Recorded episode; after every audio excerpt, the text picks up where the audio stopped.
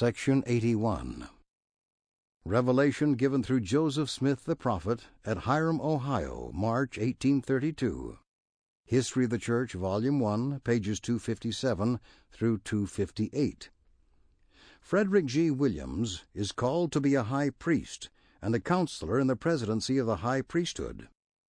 The historical records show that when this revelation was received in March 1832, it called Jesse Gause to the office of counselor to Joseph Smith in the presidency.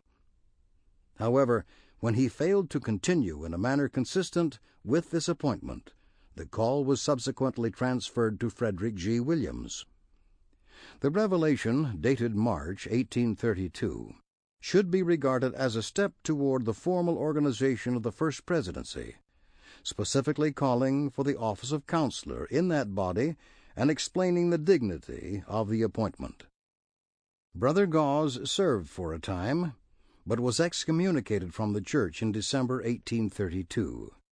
Brother Williams was ordained to the specified office on March 18, 1833.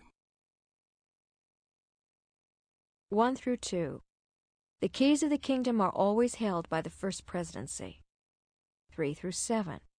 If Frederick G. Williams is faithful in his ministry, he shall have eternal life.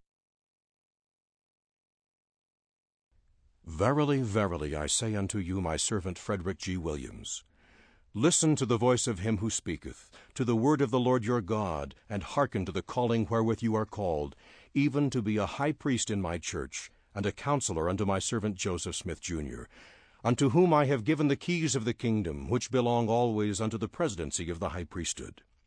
Therefore, verily, I acknowledge him, and will bless him, and also thee, inasmuch as thou art faithful in counsel, in the office which I have appointed unto you, in prayer always, vocally and in thy heart, in public and in private, also in thy ministry, in proclaiming the gospel in the land of the living and among thy brethren.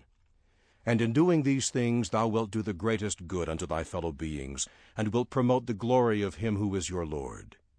Wherefore, be faithful. Stand in the office which I have appointed unto you. Succor the weak, lift up the hands which hang down, and strengthen the feeble knees. And if thou art faithful unto the end, thou shalt have a crown of immortality and eternal life in the mansions which I have prepared in the house of my Father. Behold, and lo, these are the words of Alpha and Omega, even Jesus Christ. Amen.